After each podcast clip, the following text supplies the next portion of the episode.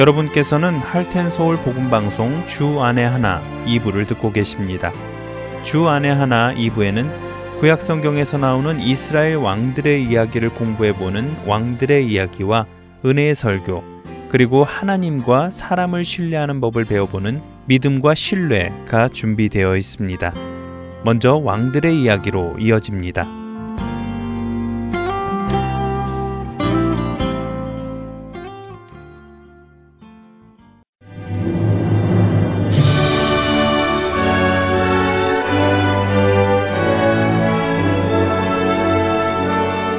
할텐 서울 복음 방송 청취자 여러분 안녕하세요. 왕들의 이야기 진행의 김민석입니다.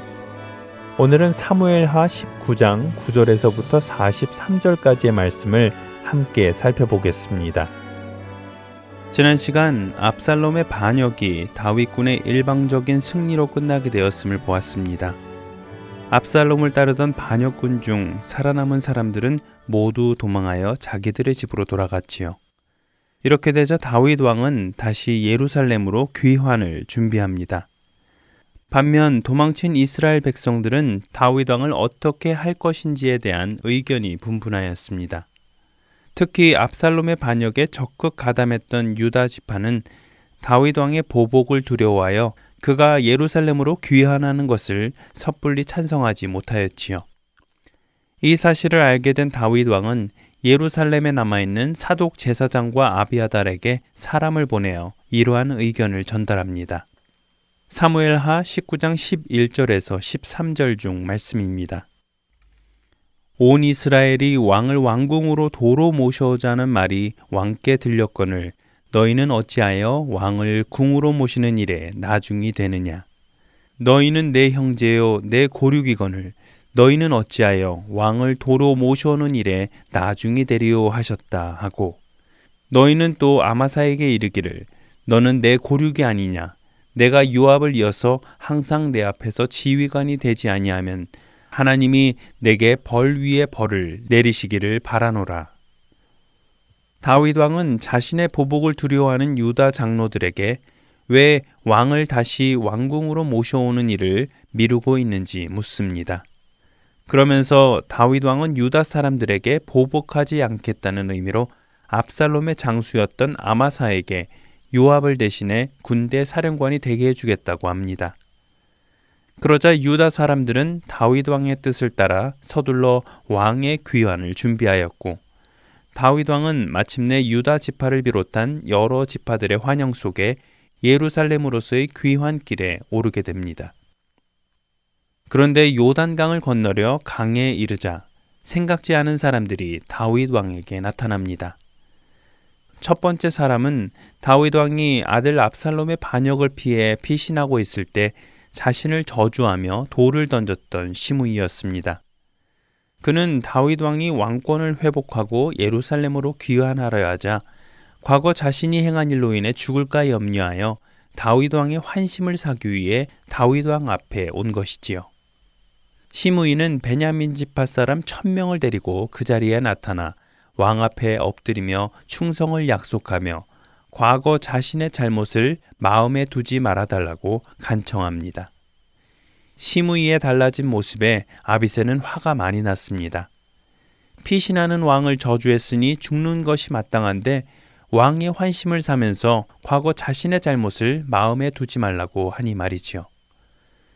상황에 따라 처신이 달라지는 시므이는 분명 비난받아야 마땅하지만 다윗 왕은 자신이 다시 이스라엘의 왕이 된 좋은 날에 사람을 처형해서야 되겠느냐며 아비세를 말리며 시므이를 용서해 줍니다. 다윗 왕은 그가 사울 왕을 지지하던 베냐민 지파의 유력자라는 것을 알고 있었기에 국론을 통합하기 위해서라도 그를 용서하고 포용하기로 한 것이지요. 하지만 베냐민 세력을 업고 왕권을 위협하는 것은 분명 큰 문제거리였습니다. 그래서 다윗 왕은 후에 자신이 죽음을 맞이할 때 아들 솔로몬에게 시므이를 조심하라는 유언을 남기기까지 합니다. 두 번째로 다윗 왕 앞에 나타난 사람은 요나단의 아들 무비보셋과 그의 재산을 모두 빼앗은 시종 시바입니다.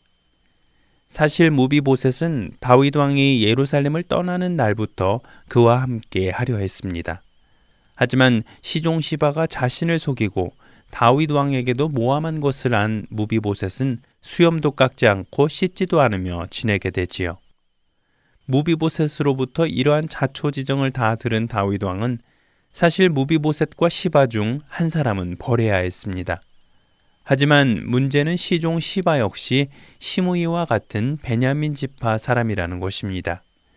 결국 다윗 왕은 그에게 벌을 주기보다는 둘의 재산을 똑같이 나누어 재산을 나누어 갖도록 합니다. 그런데 자신이 죽을까 두려워 다윗 왕을 찾아온 시므이와 시종 시바와는 달리 진심으로 다윗 왕의 귀환을 축하하고자 온 사람이 있었습니다. 피난길에 있던 다윗 왕 일행을 음식으로 도와준 사람, 바로 길르앗의 바실레가 찾아온 것입니다. 다윗 왕은 그를 보자 반갑게 맞이하며 함께 예루살렘에 가서 살자고 그에게 권합니다. 하지만 바실레는 자신은 왕에게 짐만 된다며 왕을 섬길 아들을 대신 보내니 그를 바라는 대로 써달라고 하고는 자신의 집으로 돌아갑니다. 이렇게 해서 무사히 요단강을 건넌 다윗 왕은 유다 지파 사람들과 이스라엘 백성 절반과 함께 길갈까지 가는데요. 하지만 이스라엘 사람들 사이에서 불평이 시작되었습니다. 유다 지파 사람들이 자신들 몰래 다윗 왕의 요단강 도하를 도와주었다는 것에 대한 불평이었지요. 불평이 거세지자 베냐민 지파의 세바라는 사람이 나팔을 불면서 이렇게 외칩니다. 사무엘하 20장 1절 중 말씀입니다. 우리는 다윗과 나눌 분깃이 없으며 이세의 아들에게서 받을 유산이 우리에게 없도다. 이스라엘아 각각 장막으로 돌아가라 하매 세바가 이스라엘 사람들에게 이렇게 말하자 이스라엘 사람들은 놀랍게도 다윗 왕을 버리고 세바를 따라갔고 오직 유다 사람들만 요단강에서 예루살렘까지 다윗 왕을 따르게 됩니다. 압살롬의 반란을 막고 간신히 예루살렘으로 귀환하고 있는데 또다시 세바라는 사람에 의해 반란이 일어난 것입니다. 이처럼 압살롬의 반역 이후에도 이스라엘 사람들이 다윗 왕이 아닌 세바라는 사람을 추종하였다는 것은 다윗이 이스라엘 전체의 왕이 된 지 오랜 시간이 흘렀음에도 유다 지파와 다른 지파들 간의 갈등이 여전히 풀리지 않았음을 말해주는 것입니다. 지파들 간의 갈등은 이스라엘이 계속해서 풀어가야 할 오랜 과제였던 것이지요. 계속해서 다윗을 향해 일어나는 반란, 이 반란은 또 어떻게 해결될까요? 왕들의 이야기, 다음 시간에 계속 이야기 나누겠습니다.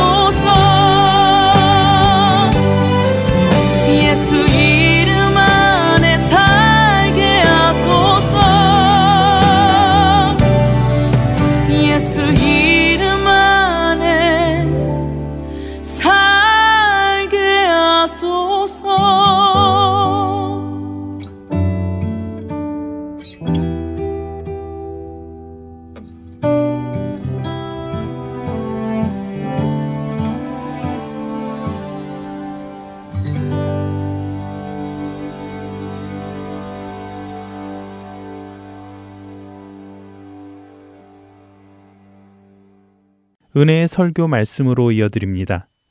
오늘은 고 옥하는 목사님께서 예레미야 23장 23절에서 24절을 본문으로 하나님의 충만이라는 제목의 말씀을 전해 주십니다.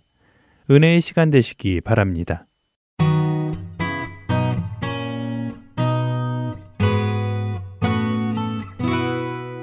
24절 우리 다 같이 한 번 더요. 나 여호와가 말하노라 사람이 내게 보이지 아니하려고 누가 자기를 은밀한 곳에 숨길 수 있겠느냐?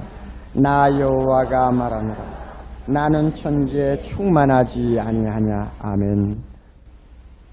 거룩하신 아버지 거룩하신 진리의 영이시여 이 시간 우리 마음속에 오셔서 우리 마음을 열어주시고 새- 삶에 지치고 피곤한 우리의 심령에 하나님의 음성으로 새로운 생기를 얻게 하시고 깨달음 있게 해주시고 이 말씀이 우리의 인격과 삶을 바로잡아주며 용감하게 생을 향해 전진하며 하나님의 뜻을 이루는 아름다운 귀한 말씀이 되게 주옵소서. 오 하나님 아버지 우리 마음의 의심의 그림자를 다 흩어주시고 모든 인간적인 교만과 인간적인 선입감이 다 흩어지게 하시고 오직 주님만이 말씀해 주옵소서. 부족한 영을 감추시고 주님만이 나타나셔서 말씀하시고 이 무리들과 만나 주시고 이 성도들의 마음 마음 속에 말씀과 성령으로 충만 충만 임재해 주옵소서. 예수님 이름으로 기도하옵나이다. 아멘. 지금 여기에 하나님이 진지한 음성으로 우리를 향해서 물으시는 질문이 하나 있습니다. 사람이 내게 보이지 아니하려고 누가 자기를 은밀한 곳에 숨길 수 있겠는가 하는 질문입니다. 다른 말로 바꾸면 하나님을 피해서 자기를 숨길 자가 있겠는가 하는 질문입니다. 한번 우리가 조용히 마음속으로 생각해 보세요. 하나님을 떠나서 내가 어느 곳에 숨을 수 있나요? 하나님이 안 계시는 어떤 곳을 내가 택해서 찾아갈 수 있나요? 아마 이 가운데 나오신 모든 성도들은 한 사람도 예외 없이 아니야. 그럴 수는 없어. 어디를 가든지 하나님을 떠날 수는 없어. 하나님을 피할 수는 없어. 하고 이야기를 할 것입니다. 또 분명히 고백할 것입니다. 그러나 우리가 신앙 고백을 하는 것과는 별개로 가끔 현실 생활에서 모순되는 방향으로 우리 자신이 잘 빠지는 것을 봅니다. 다시 말하면 하나님이 계시지 않는 곳이 없다고 자인하면서도 하나님이 계시지 않는다고 스스로 생각하고 있는 어떤 동굴이 있습니다. 저는 이것을 동굴이라고 합니다. 하나님이 계시지 않는 것처럼 착각하는 자기 자신의 피난처를 주는 동굴이라고 합니다. 현실 생활에서 많은 사람들이 심지어 크리스찬까지도 가끔 이와 같은 동굴 속에 자기를 숨기려고 애를 씁니다. 그리고 그 안에서 스스로 자만하고 스스로 죄를 범하는 일이 있습니다. 우선 우리가 생각할 것은 하나님을 망각하는 순간을 하나님이 없는 동굴로 착각할 때가 있습니다. 우리가 하루 24시간을 살면서 하나님을 잊어버리고 사는 생활이 있나요? 성경에 보면 가장 복 있는 사람이 주야로 하나님의 율법을 뭘 한다고요? 묵상하는 사람이라고 그랬죠. 이 말씀은 하루 종일 하나님을 깊이 생각하고 하나님에게 사로잡혀 그 마음의 모든 생각과 감정과 우지가 전체로 하나님과 깊이 연교한다는 것을 말합니다. 마치 어떤 한 사람에게 깊이 매혹된 사람이 밤낮 없이 어떤 사람에게 생각 때문에 깊이 사로잡혀 있는 것과 같이 하나님 안에서 은혜를 충만히 받은 사람은 너나 알 것 없이 마음속에 하나님이 가득해요. 그래서 밤낮 없이 하나님 떠나서 어떤 생각을 하지 않습니다. 이것을 일컬어서 주야로 하나님의 법을 묵상한다고 합니다. 우리 중에 이런 분들이 많죠. 아마 저보다도 이런 면에 더 충만한 은혜를 받으신 교우들이 많은 것 같습니다. 참 고마운 일이에요. 제가 아주 어렸을 때 생각인데 아마 국민학교 2, 3학년쯤 된 것 같아요. 그 당시에 8.15 해방 이후 한참 교회들이 은혜를 받아가지고 회개하고 그 다음에 영적으로 막 불이 붙을 때입니다. 남자 목사님들도 많은 영향을 끼쳤지만은 특별히 여자 가운데서 은혜를 받은 전도사님들이 가끔 부흥회를 인도하는 예가 많았습니다. 그래서 시골 교회를 다니면서 부흥회를 자주 인도하세요. 제가 다니던 시골 교회에 그 전도사님들이 가끔 오시면 우리 집에 유숙을 할 때가 들어 있었습니다. 그런데 그 여전도사님들 주무시는 방을 어린 제가 가끔 드나들면서 들으면은 분명히 주무시고 계시는데도 주여 주여 한단 말이에요. 그래서 제 생각에는 이상하다. 왜 자면서 주여 주여 할까? 아마 꿈에서까지 예수님하고 무슨 이야기를 하나 보지. 저는 어려서 그렇게 생각을 했어요. 그런데 이제 차차 차차 이제 나이가 들고 신앙생활이 무엇인가를 알게 되니까 아 그게 바로 그저 밤낮 없이 하나님에게 항상 사로잡혀 있는 사람의 생활이구나. 그저 어떤 사람은 입으로 듣는데 주여 주여 하는 사람도 있지만 주여 주여 하지 않아도 밤낮 없이 하나님에게 매여 있는 사람은 저런 식이구나. 제가 이제서 알고 있어요. 그게 무엇인지 알아요. 그 은혜가 우리 가슴 속에 가득해야 돼요. 우리 자신이 은혜 안에 풍성하게 잠겨 있어야 합니다. 에스겔이 강을 건널 때에 그저 너무 물이 많아가지고 헤엄을 치지 않으면 안 되는 것처럼 우리가 은혜 안에 깊이 들어가 있으면 그저 밤에 잠을 자든 뭐 낮에 눈을 뜨고 있든 항상 그저 하나님을 묵상하고 하나님의 뜻 안에서 살고 싶어하고 하나님과 교제하면서 살지요. 이게 은혜 충만한 사람입니다. 그런데 또 개 중에는 도대체 이것이 잘 안 되는 분들이 많아요.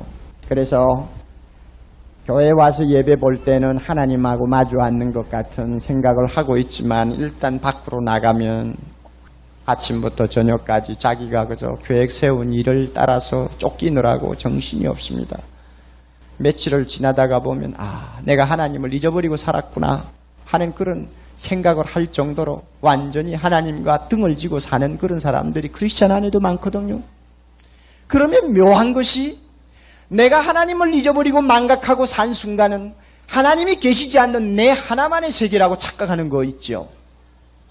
여러분, 한번 여러분의 삶을 한번 보세요. 내가 하나님을 기억하지 않는 순간에 하나님이 계신다고 깊이 의식한 때가 있나요? 내가 잊어버린 순간은 하나님도 안 계신다고 착각하고 내 마음대로 하지 않았어요. 이게 동굴이에요. 하나님이 없는 것처럼 착각하는 자기 동굴이라고요. 많은 사람들이 그 안에 은밀하게 자기를 숨기고 자신만만하게 시간을 자기 마음대로 쓰고 있어요. 그러나 여러분 말씀을 봅시다. 어느 인간도 하나님을 떠나서 은밀한 곳에 자기를 숨길 수가 없습니다. 내가 뭐 하나님을 잊어버렸든지 잊어버리지 않았든지 나하고는 상관없이 하나님은 영원토록 나를 잊어버리지 않기 때문에 하나님이 계시지 않는 곳이 전혀 없기 때문에 천지가 하나님으로 충만한데 내가 하나님을 떠날 수가 없습니다. 이 사실을 꼭 마음속에 명심하십시오. 우리가 24시간을 삽니다. 어느 순간에도 하나님 떠나서 내 혼자만의 어떤 시간이나 환경은 절대로 허용되지 아니한다는 사실을 여러분이 말씀을 통해서 받아들이시기를 바랍니다. 또 하나 우리가 생각할 것은 사람들의 시선을 피한 곳은 하나님이 없는 것으로 착각하는 그런 삶이 우리에게 가끔 있습니다. 일상생활에서 우리는 사람을 피하는 일이 있습니다. 자의로 피할 때도 있고 타의에 의해서 사람을 피하는 때가 있습니다. 그래서 조용히 나 하나만의 어떤 환경을 우리는 만듭니다. 이럴 때에 사람의 눈이 없기 때문에 하나님의 눈도 없는 것처럼 우리 자신이 잘못 생각할 수가 있습니다. 이것은 특별히 어떤 범죄와 관계될 때가 많이 있습니다. 죄는 어두운 세계의 일입니다. 그러므로 어두운 곳을 사랑합니다. 무엇이 어두운 것입니까? 사람의 눈을 피한 곳이 어두운 곳입니다. 은밀한 곳에서 사람이 보지 아니할 때는 바로 하나님도 보지 아니하는 것처럼 착각하고 우리 자신이 저나 여러분이나 똑같이 어떤 경우에 죄에 빠지는 수가 있습니다.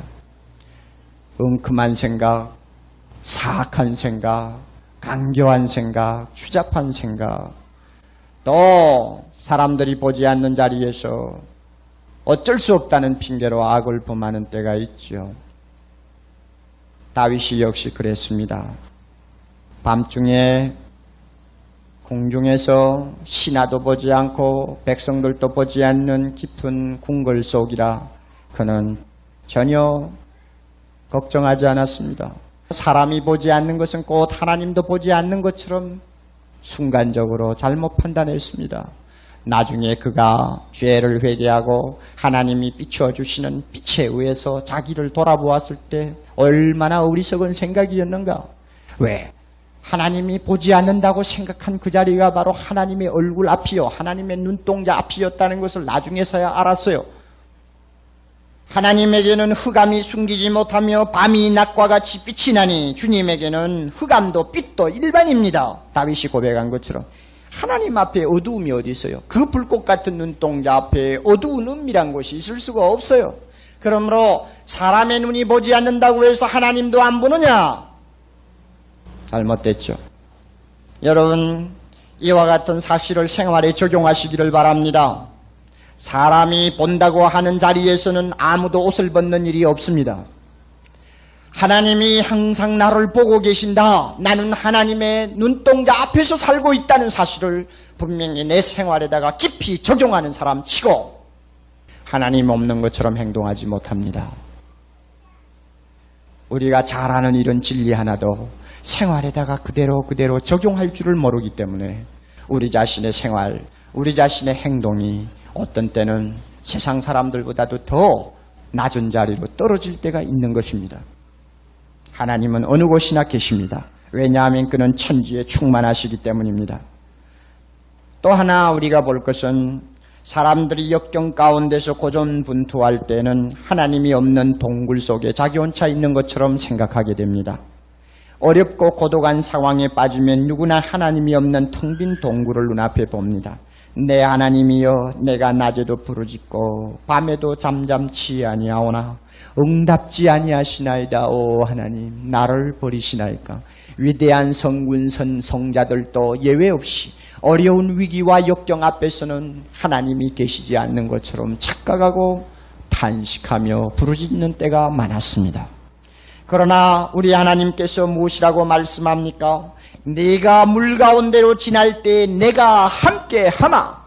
내가 사망의 음침한 골짜기로 다닐지라도 주께서 나와 함께 하시고 주님의 지팡이와 막대기가 나를 안위하신다고 분명히 말씀한 것처럼 우리는 아무리 고독하고 아무리 어려운 위기에 처한다 할지라도 하나님을 피할 수는 없습니다. 그 위기, 그 고독, 그 어려움, 그 실패, 그 환경 속에 우리 주님도 분명히 계십니다. 그러므로 모든 세상 사람이 다 나를 버리고 떠난 것 같은 정신적인 방황 속에서도 내가 하나님마저 떠났다고 생각하는 그런 어리석은 사고는 하지 마시기를 바랍니다. 여러분, 세상에서 지옥이 무엇입니까? 지옥이라는 것은 하나님이 없다. 하나님은 보지 않는다 하는 사람들이 사는 곳이 지옥입니다. 하나님을 생각해서 배제시키고 하나님을 생활에서 밀어내고 우리만의 세계라고 생각하는 사람들이 사는 곳이 바로 지옥이요.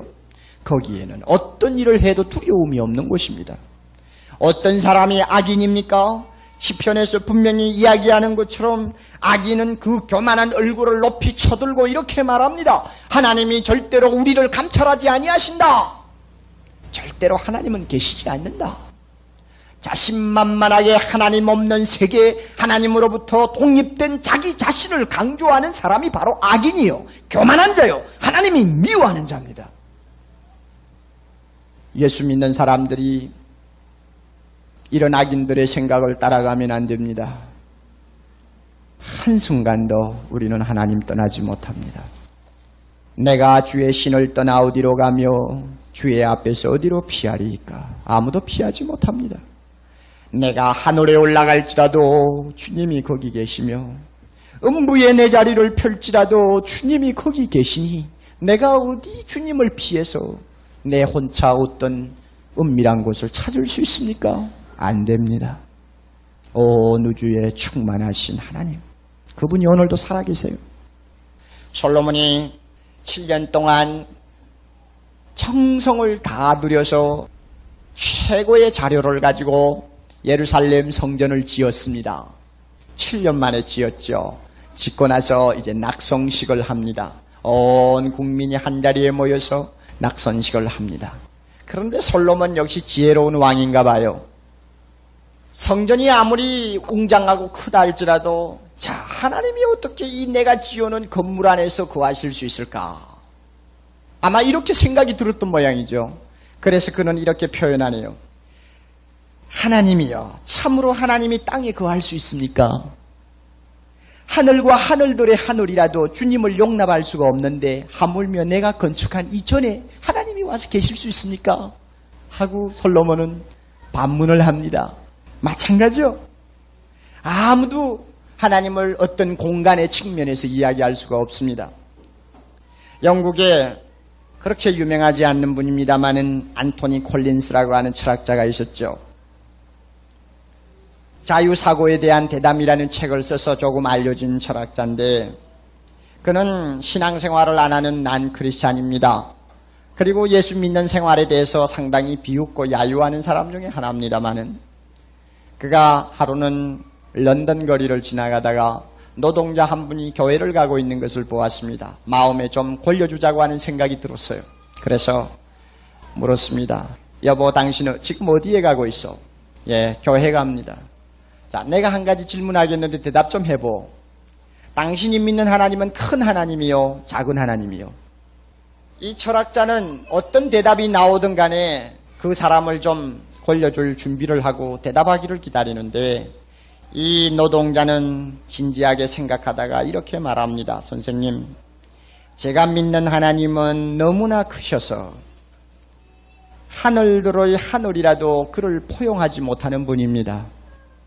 동시에 제가 믿는 하나님은 너무나 적은 분이어서 내 자그마한 마음속에도 들어와 계시는 분입니다. 이렇게 대답했습니다. 콜린스가 후에 말하기를 나는 기독교에 관한 많은 책들을 읽었고 또 감화를 받은 일도 많지만 내가 읽은 그 모든 책들이 주는 감화보다도 더 큰 감화를 이 소박한 농부가 하는 말에서 나는 받았다 그랬습니다. 무슨 의미입니까? 어떻게 하나님을 크다 적다 우리가 생각하는 공간 의식을 가지고 측량할 수가 있습니까?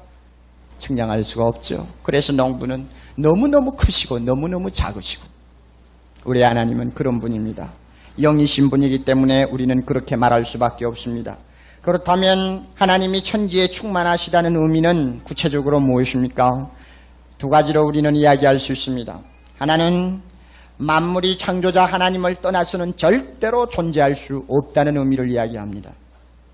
하나님은 만물을 말씀으로 창조하셨습니다. 그리고 창조 후에도 그는 말씀으로 만물을 보존하고 계신다고 분명히 이야기합니다. 히브리서 1장 3절에 그의 능력의 말씀으로 만물을 붙드신다고 분명히 이야기했습니다. 능력의 말씀으로 만물을 오늘도 붙들고 있어요. 이 아름다운 꽃 보세요. 이 꽃이 지금 피고 있습니다. 향기를 토합니다. 하나님이 이 꽃을 자기 말씀으로 붙들고 있다고 했습니다. 하나님이 말씀으로 붙들지 아니하면 이 꽃은 금방 아무것도 없는 무로 돌아가고 말 것입니다. 무슨 말씀입니까? 하나님이 세상을 창조하실 때 빛이 있으라 하는 말씀으로 세상을 창조하셨습니다. 마찬가지로 꽃 같은 말씀을 가지고 오늘도 이 지구상에 빛을 하나님께서 보존하고 계십니다. 빛이 있으라. 빛이 있으라는 하나님의 그 말씀이 중단되면 오늘 이 지구상에는 모든 빛이 자취를 감추고 말 것입니다. 들의 초목, 들의 모든 과수가 꽃이 피고 열매를 맺어라 하는 하나님의 말씀이 살아있기 때문에 오늘 이 아름다운 꽃들이 시절을 쫓아서 피고 열매를 맺는 것입니다. 하나님의 그 말씀이 중단되어 버리면 이땅 위의 모든 아름다운 꽃은 자취를 감추고 말 것입니다. 그런 의미에서 우리는 꽃을 볼 때 하나님의 음성을 듣습니다. 우리는 하늘의 별들을 볼 때 하나님의 음성을 듣습니다. 심히 보기에 좋았더라. 빛이 있으라. 궁창은 궁창으로 나누고 물은 물로 나누고 하나님의 음성이 아직도 온 우주 안에 쟁쟁하게 퍼져 있습니다. 그래서 다윗은 말하기를 날은 날에게 말하고 밤은 밤에게 지식을 전하니 언어가 없고 들리는 소리도 없으나 그 소리가 온 땅에 통하고 그 말씀이 세계 끝까지 이르도다. 무슨 말씀이요? 무슨 언어요? 무슨 소리요? 이 우주 만물을 붙들고 계시는 하나님의 음성입니다. 영적 귀가 열려 있는 사람은 꽃을 보든지 하늘의 별을 보든지 달을 보든지 바다를 보든지 하나님의 이 음성을 우리는 듣고 감상할 수가 있습니다. 하나님이 만물을 붙들고 계십니다. 특별히 인간에 대한 하나님의 관심은 지대합니다. 만물 가운데 영장이라고 하는 인간에 대해서 욥의 말을 빌리면 사람이 무엇입니까 하나님? 왜 하나님께서 인간을 그렇게 크게 여기시고 마음을 사람에게 두시고 아침마다 분초마다 권징하고 시험합니까? 왜 시간마다 인간을 놓고 그렇게 점검을 하고 계시나요? 뭐 때문에 눈동자를 돌리지 아니하고 시간마다 춤상 칠 때마다 숨 호흡할 때마다 하나님께서 인간에게 그렇게 관심을 두고 계십니까? 요번 나중에 너무 답답해서 하나님 나 죽고 싶습니다. 살고 싶지 않아요. 제발 나 좀 죽도록 낳아주세요. 제발 좀 나 좀 낳아주세요. 우리가 이 말은 무엇을 의미합니까? 인간이 하나님 떠나서 존재하지 못한다는 말입니다. 하나님의 눈동자를 떠나서 인간은 어느 곳에서도 그 존재가 있을 수가 없습니다. 이런 의미에서 하나님은 인간의 모든 세계에 충만합니다. 여러분, 하나님을 우리는 이렇게 분명히 믿어야 합니다.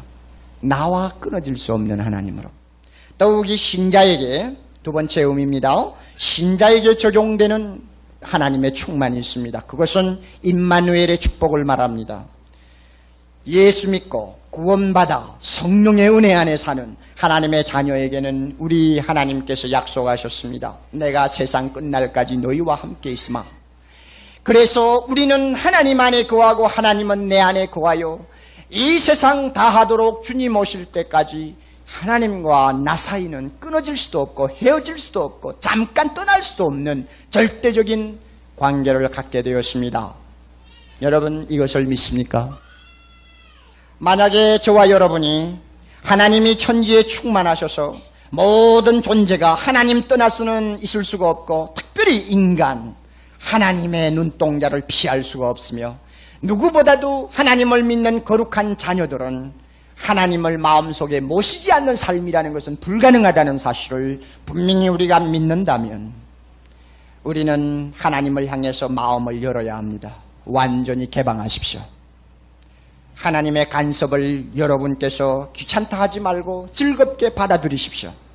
그리고 하나님이 나와 함께 하신다는 그 믿음이 우리의 삶의 용기와 능력이 되도록 하십시오. 우리 앞에 일어나는 그 어떤 일도 신자에게는 하나님이 모르는 사이에 일어난 일이 없습니다. 우리에게 실패가 눈앞에 있습니까? 하나님이 아십니다. 우리에게 불행이 눈앞에 있습니까? 하나님이 아시는 것입니다. 내 자신이 절망 가운데 빠져 있습니까? 하나님이 알고 계시는 것입니다. 나에게 성공이요? 나에게 형통이 있습니까? 하나님이 알고 계시는 것입니다. 내 마음에 무서운 시험이 있습니까? 하나님이 알고 계시는 것입니다. 어느 것 하나도 내 감정의 한 모퉁이까지도 하나님의 눈앞에서는 가리워질 수가 없습니다. 그러므로 어떠한 상황을 만나든지 내 혼자 당하는 것처럼 내 혼자 있는 것처럼 착각하고 절망해서는 안 됩니다. 하나님이 내 곁에 계십니다. 하나님이 보고 계십니다. 하나님이 동참하고 계십니다. 이와 같은 하나님이 나와 함께 하시며 내 인생 전부의 공간을 충만하게 채우고 계시는 하나님이라는 것을 분명히 믿을 때 비로소 우리는 불안에서 해방될 수가 있습니다. 하나님과 나와 함께 하는 자리에 불안이 있을 수가 없습니다. 하나님이 보고 계시는 일이요. 하나님이 모든 것을 알고 계시는 일이라고 할 때에 아무리 내가 견디기 어려운 일이라도 불평이 있을 수가 없습니다. 평안이 내 마음에 들어옵니다. 매일매일 눈을 뜰 때마다 그날 하루하루를 소망 가운데 바라볼 수가 있습니다. 오늘도 새벽부터 저녁까지 나는 하나님의 목전에서 살리라. 오늘도 아침 첫걸음부터 나는 하나님과 함께 동행하리라. 어떤 일을 만나든지 하나님이 나와 함께 하셔서 나의 문제를 하나님이 같이 다루어 주신다. 얼마나 못 있는 신앙입니까? 하나님 떠나서 내 존재가 있을 수 없습니다. 여러분, 이 믿음을 우리의 삶에 적용하십시오. 이 믿음 안에서 우리의 매일의 생활을 설계하고 실천하고 계획하십시오. 여러분이 여름이 되어서 어느 시골을 가시든지 어떤 방향에 가서 잠깐 지내고 오시든지 간에 하나님의 충만을 우리 주변에서 보고 감사하십시오. 내 마음 속에 어디를 가든지 어떤 상황 속에 있든지 하나님이 함께 계시고 고요한 가운데서 나에게 말씀하시는 것을 들으면서 우리는 하나님 앞에 찬양해야 합니다. 이것이 크리스찬의 삶입니다. 여러분에게 이와 같은 삶이 있기를 바랍니다.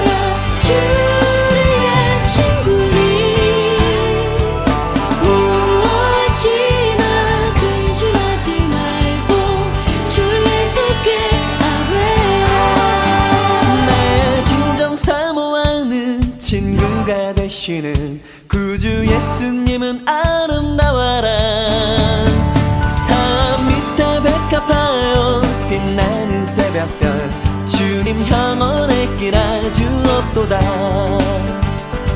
내 마음이 아플 적에 큰 위로 되시며 나 외로울 때 좋은 친구라. 주는 저산 밑에 백합 빛나는 새벽별 이 땅 위에 비길 것이 없도다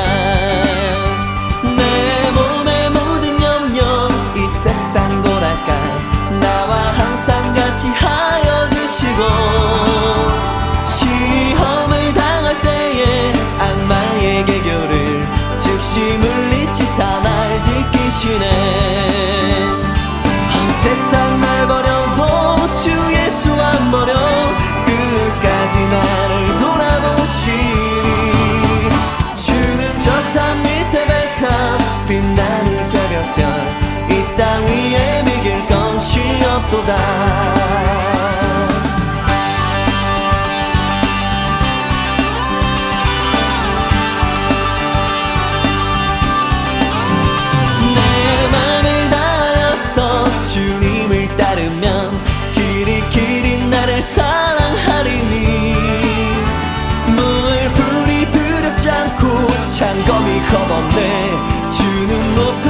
성내 방패시라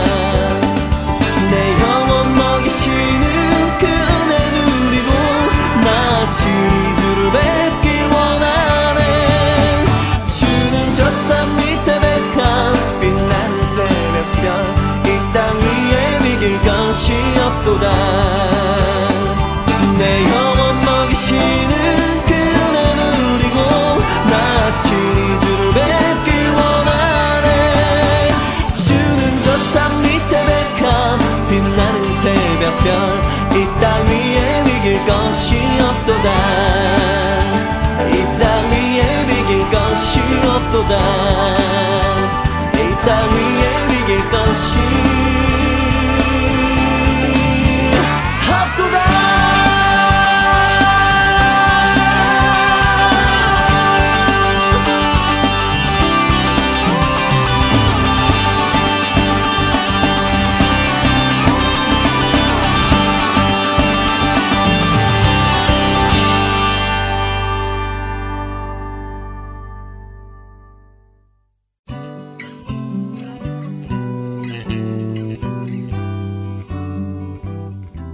안녕하세요. 저는 미네소타에 살고 있는 차동욱 봉사자입니다. 매주 앱과 팟캐스트에서 방송 재생이 잘 되는지 체크해주는 봉사를 하고 있습니다. 안녕하세요. 저는 뉴저지에서 방송 검토 봉사를 하고 있는 임경빈입니다. 방송 CD가 만들어지기 전에 미리 들어보고 잘못된 부분이 있는지 점검하고 있습니다. 안녕하세요. 한국에서 방송 검토로 봉사하고 있는 김기런입니다. 멀리서도 이렇게 방송 검토를 통해 함께 사역에 동참할 수 있어서 기쁩니다.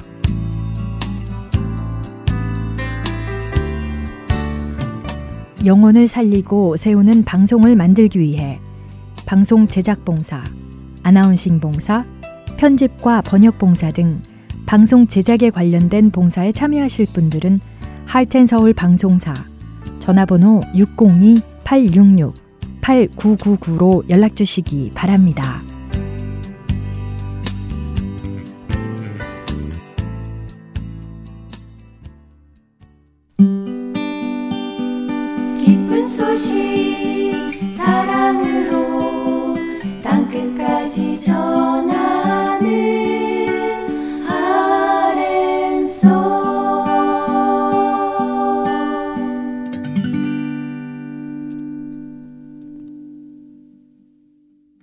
이어서 믿음과 신뢰로 이어집니다.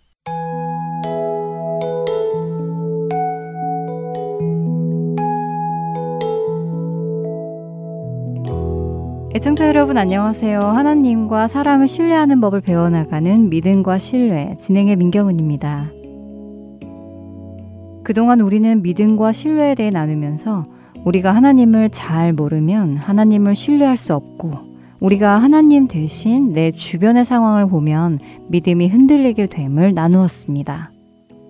그렇게 하나님께서는 공중의 새도 들의 꽃 한 송이도 먹이고 입히시는 분임을 알아보았고 우리에게 일어나는 상황들을 보며 염려하게 되는 것은 우리로 영적 분별력을 떨어뜨리는 것이기에 염려하지 말고 주를 신뢰해야 함을 보았습니다.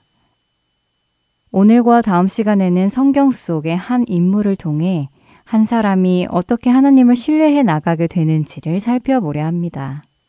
성경 속 인물들 대부분은 연약한 믿음에서 시작하여 튼튼한 믿음의 사람으로 빚어져 가는 모습을 우리에게 보여줍니다. 그 중에서도 모세라는 사람은 그 예가 특별하지요. 우리가 잘 알듯이 모세는 40세까지 애굽의 왕 바로의 딸의 양아들로 자랐습니다. 놀랍게도 바로의 딸은 아기 모세를 갈대 상자에서 건져내고는 모세의 친어머니를 유모로 두고 그를 키웠지요. 그렇게 모세는 자신을 바로의 딸의 아들로 생각하며 자랐지만 동시에 자신이 히브리인인 것도 알고 있었습니다. 애굽의 왕궁에서 살던 모세는 어느 날 애굽 사람이 자신의 형제인 히브리인을 때리는 것을 보고는 아무도 보지 않을 때 그 애굽 사람을 쳐서 죽입니다. 그는 하나님의 방법이 아닌 자신 스스로의 방법으로 자신의 형제 히브리인을 도우려 했지요. 그러나 그의 방법은 결국 그를 살인범으로 만들었고 바로는 그런 모세를 죽이고자 했지요. 결국 모세는 바로를 피해 미디안으로 도망가 그곳에서 십보라를 만나 결혼하여 장인 집에 있는 양들을 치며 숨어 지냅니다. 어느 날 하나님께서는 양을 치는 모세 앞에 떨기나무의 불꽃 가운데 나타나십니다. 그리고는 당신의 소개를 하신 후에 모세에게 이렇게 말씀하시지요. 출애굽기 3장 9절과 10절입니다. 이제 가라. 이스라엘 자손의 부르짖음이 내게 달하고 애굽 사람이 그들을 괴롭히는 학대도 내가 보았으니 이제 내가 너를 바로에게 보내어 너에게 내 백성 이스라엘 자손을 애굽에서 인도하여 내게 하리라. 하나님의 이 같은 명령에 모세는 어떻게 반응했을까요? 11절입니다. 모세가 하나님께 아뢰되 내가 누구이기에 바로에게 가며 이스라엘 자손을 애굽에서 인도하여 내리이까. 모세는 아무것도 아닌 자기 자신이 어찌 그런 큰 일을 할 수 있느냐고 하나님께 여쭙니다. 자신의 힘으로는 불가능한 일이라는 것이지요. 그때까지 모세는 아직 하나님을 잘 몰랐고 하나님이 어떻게 일하시는지 이해하지 못하고 있었습니다. 그는 하나님이 명령하시면 자기 자신이 가서 그 일을 스스로 감당해야 한다고 생각했지요. 그런 그에게 하나님께서는 다시 설명을 해주십니다. 출애굽기 3장 12절입니다. 하나님이 이르시되 내가 반드시 너와 함께 있으리라. 내가 그 백성을 애굽에서 인도하여 낸 후에 너희가 이 산에서 하나님을 섬기리니 이것이 내가 너를 보낸 증거니라. 하나님께서는 하나님께서 모세와 친히 함께 있을 것을 약속해 주십니다. 그리고 모세가 애굽에서 이스라엘 백성을 인도하여 나온 후에 지금 이 산에서 하나님께 예배를 드릴 것인데 그것이 바로 하나님께서 모세를 보내신 증거라고 하시지요. 여러분이 만일 모세였다면 하나님의 이러한 말씀을 받으면 그래, 하나님께서 나와 함께 하신다고 약속하셨어. 내가 그들을 이끌고 이곳에 와서 하나님께 예배를 드리게 될 것이라고 하셨지. 그것이 증거라고 하셨어. 라면서 하나님의 말씀을 믿고 신뢰할 수 있을 것 같으신가요? 아마도 아니요. 라고 답하지 않으실까요? 왜냐하면 하나님의 그 약속의 말씀에는 사실 우리 눈에 보이는 증거가 없기 때문입니다. 하나님께서는 말씀하고 계시지만 하나님께서 증거라고 말씀하신 그 예배는 지금 당장 일어나는 일이 아니라 이 일이 성공하고 나야 일어날 일이기 때문이지요. 그렇기에 우리에게는 그 말씀이 구체적인 증거로 다가오지 않습니다. 하나님에 대한 확신은 애굽으로 가기 전에 무언가를 통해 얻어져야 하기 때문인데요. 모세의 반응도 이와 다르지 않았습니다. 모세는 하나님께 반문했지요. 제가 가서 그들에게 너희 조상의 하나님이 나를 보내셨다 하면 그들이 그 이름이 무엇이냐 물으면 뭐라 답하지요? 아니에요, 하나님. 제가 그렇게 이야기해 주어도 그들은 제 말을 믿지 않을 것입니다. 오히려 제가 거짓말한다고 할 겁니다. 라며 하나님께서 주시는 말씀을 부정합니다. 모세가 이런 반응을 보이는 이유는 무엇일까요? 그렇습니다. 그는 하나님을 잘 몰랐고 자기 자신은 잘 알았기 때문입니다. 자기 자신은 애굽에 가서 말을 해봐야 사람들이 믿어주지 않을 것이라고 생각했지요. 왜 그랬을까요? 그는 이미 오래전 자기 힘으로 자신들의 형제를 구해주려 해봤지만 실패했기 때문입니다. 그날의 실패가 오늘의 자신을 만들었기 때문이죠. 그래서 모세는 자기 자신은 이 일을 할 수 없다고 말합니다. 모세의 모습 속에 우리의 모습도 보입니다. 하나님께서 우리에게 주신 죽음 이후에 오는 영원한 생명의 약속이 때로는 내 피부로 다가오지 않기 때문에 나와는 상관없는 먼 나라 이야기 같기도 하지요. 그렇기에 하나님의 약속의 말씀을 믿고 이 땅에서 믿는 자로서 살아가기가 쉽지 않기도 합니다. 왜냐하면 우리는 우리의 힘으로 의롭게 살아보려 했지만 실패도 해보았기 때문입니다. 그리고 그러한 실패들이 우리로 더욱 힘든 상황에 빠지게도 해 보았기 때문이지요. 그렇게 어쩌면 우리도 모세처럼 하나님을 신뢰하지 못하고 안 된다고만 하고 있는지도 모릅니다. 그런 모세를 하나님께서는 어떻게 하나님을 신뢰하는 모세로 만들어 가셨을까요? 믿음과 신뢰. 다음 시간에 계속해서 이야기 나누도록 하겠습니다. 원고의 강순규 진행의 민경은이었습니다. 안녕히 계세요.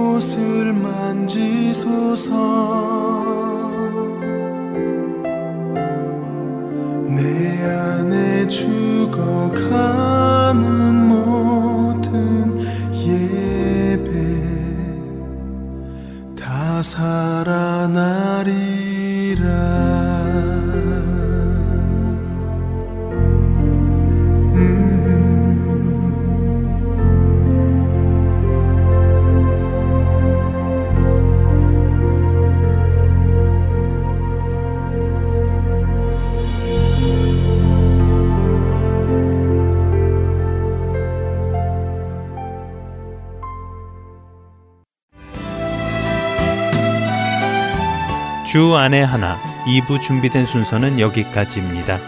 함께 해주신 여러분께 감사드립니다. 다음 시간에 뵙겠습니다. 안녕히 계십시오.